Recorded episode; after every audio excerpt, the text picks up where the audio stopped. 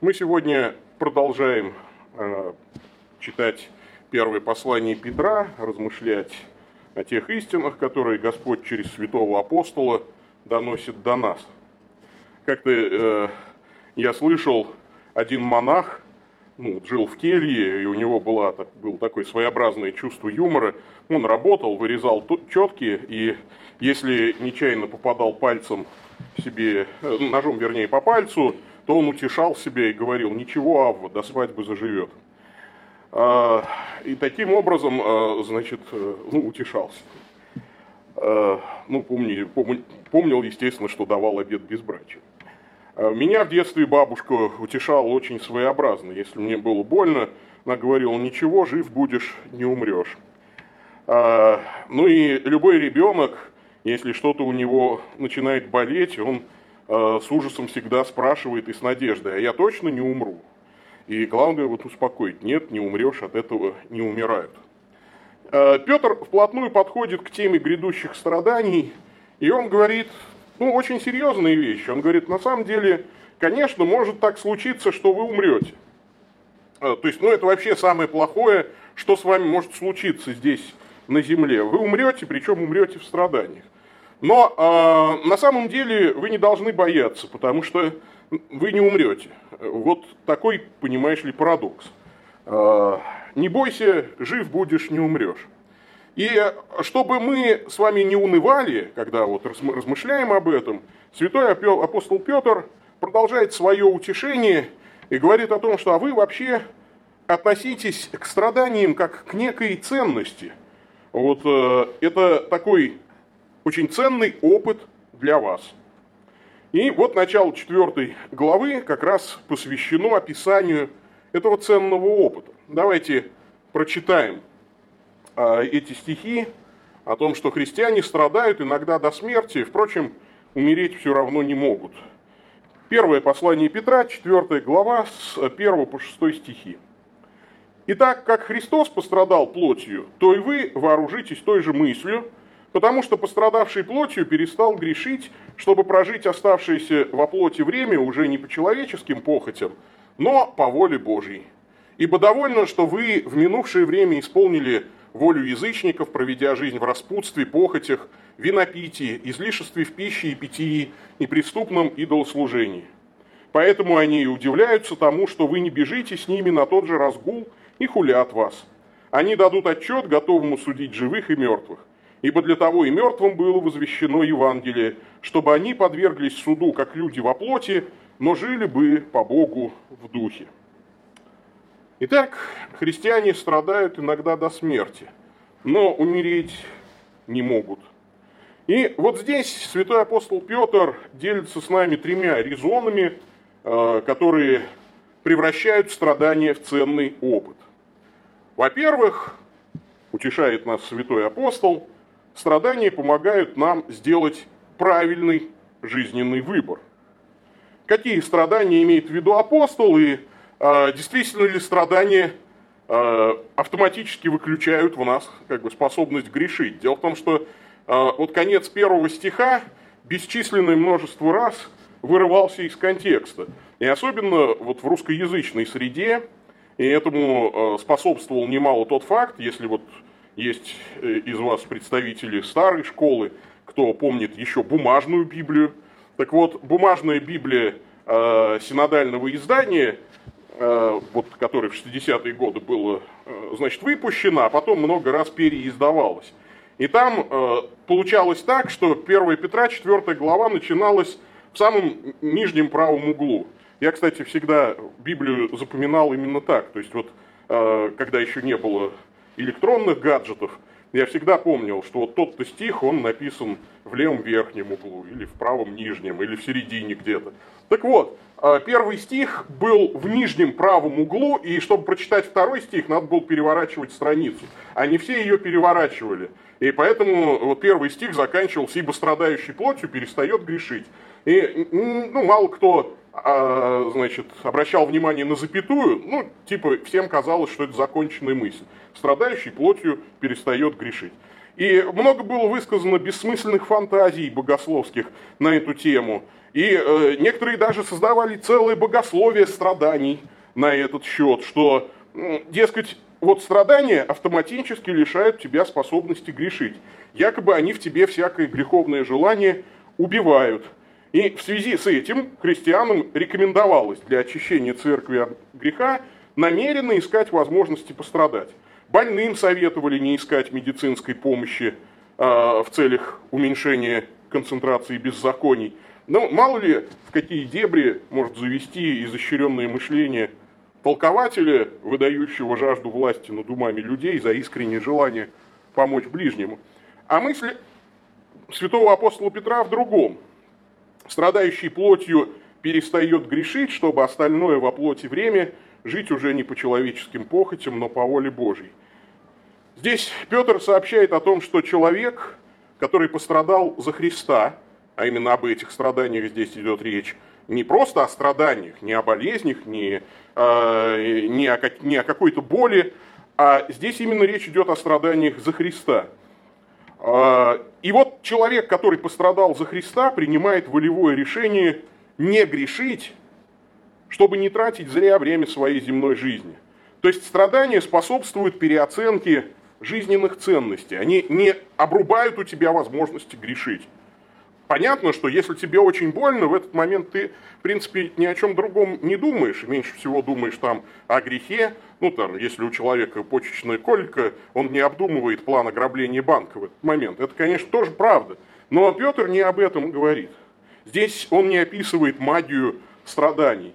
Скорби, беды и боль – это не рубильник, выключающий грех – Здесь Петр говорит о том, что, ребята, вот э, если христианство для вас настолько серьезно, то э, вот страдания, да, они помогут вам э, ну, переориентироваться, переориентировать свою жизнь.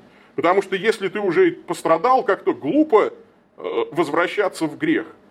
То есть ты уже должен определиться, будешь ты жить во плоти по человеческим похотям или по воле Божьей. И можно вспомнить, наверное, десятки историй из нашей жизни, когда вам удалось хотя бы немного пострадать за Христа.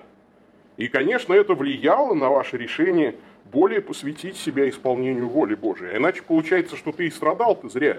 Ну зачем тогда ты страдал, если э, потом ну, все пойдет прахом? Второй резон, э, о котором говорит здесь апостол Петр, э, о ценности страданий. Страдания четче очерчивают границу между вами и миром. Ибо довольно, что вы в минувшее время исполняли волю язычников. Вот обратите внимание, во втором стихе он говорит, что вы теперь живете по воле Божьей, довольно, что вы исполняли волю язычников. То есть воля язычников противопоставляется воле Божьей. Это справедливо. Человек живет либо по воле Божьей, либо по воле язычников. Э, третьего не бывает. Петр противопоставляет эти две воли, потому что жизнь язычника – это бесконечные пороки. И вот тут, в третьем стихе, он перечисляет эти пороки, ну, подразумевая, что мы каждому из этих пороков можем самостоятельно подобрать антоним. Итак, э, вы проводили жизнь в распутстве, говорит Петр – Распутство, по-гречески осилгея, беспорядочный, несдержанный образ жизни. А, то есть это когда вы не знаете ограничений, отваживаетесь на все, что вам заблагорассудится, что вы пожелаете. Ну, то есть современный пример распущенности, вот такого человека называют отвязный человек, да, то есть вот он абсолютно ничем не сдерживаемый. А, антоним распутству, безусловно, самообладание.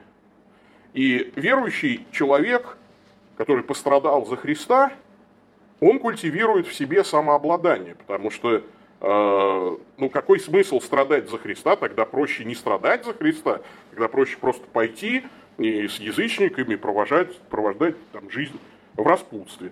А если уж ты пострадал за Христа, тогда ты волей-неволей будешь культивировать в себе самообладание. Далее, похоти, эпитумия – желание буквально, влечение, страсть, жажда, прихоть, вожделение. А, нетрудно понять, что антонимом похоти является понятие умеренность. А, умеренность в своих желаниях или скромность в своих желаниях культивирует эту добродетель тот, кто понял, что Христос дороже в его жизни. И, конечно, если он пострадал за Христа, то он культивирует эту добродетель. Дальше слово «винопитие», ойнофлугия, то есть буквально пьянство или опьянение. А, и вот здесь, конечно, речь идет не просто о том, что ты там ну, можешь выпить чуть-чуть алкоголя. Здесь как раз винопитие – это вот такое пьянство. Ну, я не медик, но врачи мне неоднократно говорили, что признаком алкоголизма, ну или признак того, что ты выпил лишнего, это в первую очередь похмелье. То есть, э, но при этом отсутствие похмелья это еще не гарантия, что ты э, как бы не алкоголик, потому что у всех людей организм разный. Но похмелье это такой вот все-таки уже тревожный симптом. Вот это означает, что вчера ты согрешил грехом ну, пьянства. То есть ты, а, значит, впал в состояние опьянения, и организм таким образом тебе об этом сигнализирует. То есть ты превысил допустимую долю алкоголя. И а, в этом смысле Христос для нас пример. Христос пил вино, но Христа никто никогда не видел пьяным. Это э, очень серьезный такой вызов для нас. Э, вот какая штука. Пьянство, когда то есть, ты впадаешь действительно вот в состоянии алкогольного опьянения, а не просто дегустируешь а, вкусный напиток там и так далее, то ну, ну, вот это вот Библия называет грехом. И антоним пьянству, конечно же, трезвость. Поэтому многократно Писание культивирует трезвость, способность трезвиться, бодрствовать, иметь ясный ум, как христианскую добродетель. Дальше. Излишество в пище и питьи. А, это, конечно, такое, такое интересное э, выражение. На самом деле тут два слова. А, комос, пьяная вечеринка, кутеж. Изначально это слово обозначало компанию друзей, которые сопровождали домой победителя спортивных игр. И они ликовали, воспевали его, а затем э, значение слова принизилось и стало обозначать пирушку, компанию пьяных кутил – бродящих по улицам с песнями. Ну, э, у нас э, во дворе дома периодически такие компании собираются. Вот э, именно оно. А, публичные праздники, пирушки были связаны с поклонением некоторым богам, особенно Диониса. Ну и второе слово «потос» – пьянство или пьянка. То есть, ну, просто обычно греки не пили без еды, поэтому вот излишество в пище и питье, это вот такие пирушки, банкеты, э, где постоянно все напиваются, наедаются, а потом ходят, горладят песни и, в общем, предаются всяким другим грехам, сопутствующим вот этому якобы веселому времяпровождению. И если мы попытаемся найти антоним этим понятиям, то, наверное, антонимом станет целая фраза. Это осмысленное и посвященное Богу времяпровождение или благочестивый досуг. И вот именно для того, чтобы культивировать благочестивый досуг, например, в католической церкви существует система третьего ордена, терциариев. То есть это люди, которые дают определенные обеты, вести трезвый образ жизни, и э, вести посвященный Богу образ жизни. Они не дают обетов монашеских, полноценных, безбрачия, там, э, э, в частности, или там добровольной бедности. Э, в разных орденах разные есть уставы, но э, терциарий – это такой образец мирянина, желающего посвятить себя или, или свою жизнь вот Богу, это человек, который много молится, то есть вместо того, чтобы э, пойти там э, на гулянку, на какой-то корпоративный праздник, он лучше прочитает литургию часов, или сходит на лекции Дивина, или с друзьями соберется с такими же терцариями, попоет песни под гитару. Ну, ну, может даже при этом пожарить шашлык и попить Кока-Колы без излишеств, да, там, но, тем не менее, вот он будет благочестиво, осмысленно и э, проводить время, посвящая его Богу. Естественно, помогая другим, э, значит, э, э, культивируя добродетель всякую в себе, исповедуясь в грехах часто, часто причащаясь, посещая каждый день мессу и так далее, и так далее. То есть вот человек, который стремиться к посвященной Богу жизни. Ну и на последнем месте преступное идолослужение, идололатрия, идолопоклонство. И э, здесь, конечно, э, Петр обращается к людям, живущим в той культуре, потому что очень часто это было действительно все связано не просто так. То есть это не просто молодежь собиралась там выпить и погулять. Это молодежь, э, как бы, ну, просто не было такого ну, общественного запроса, что ли. Все это, как правило, происходило при храмах языческих богов. При храмах Афродиты, Диониса, ну и прочих веселых богов греческого и римского пантеонов. А вот они э, совмещали, что называется, пьянство еще и с идолослужением, с идолопоклонством. Но а антоним слову идолослужение очень легко придумать, конечно. А, это богослужение. Именно поэтому очень а, ну, ранняя христианская церковь проводила четыре богослужения в неделю. Богослужение было в среду, в пятницу, в субботу и в воскресенье. Вот. А со временем, когда церковь стала уже государственной, естественно, церковь перешла на ежедневное богослужение. Вот, и формировался уже вот, недельный круг богослужений и чтений с учетом того, что каждый день и молится человек несколько раз в день, то есть проводится богослужение без причастия, и месса святая служится каждый день. И таким образом идолослужение вытесняется из нашей жизни богослужением – Потому что очень стыдно человеку, который сейчас причастился, тут же пойти и там, служить идолам. Это уже совсем какая-то сожженная совесть должна быть. При этом вот четвертый стих говорит нам о том, что старые друзья таким образом постепенно начинают превращаться в ваших врагов и хулителей. Поэтому они и удивляются тому, что вы не бежите с ними на тот же разгул, и хулят вас. На самом деле, я очень хорошо помню вот этот момент для меня сложный, э, когда я принял решение, что я больше не буду кабацким музыкантом. Ну, это был 1992 год, и это было перспективно, денежно.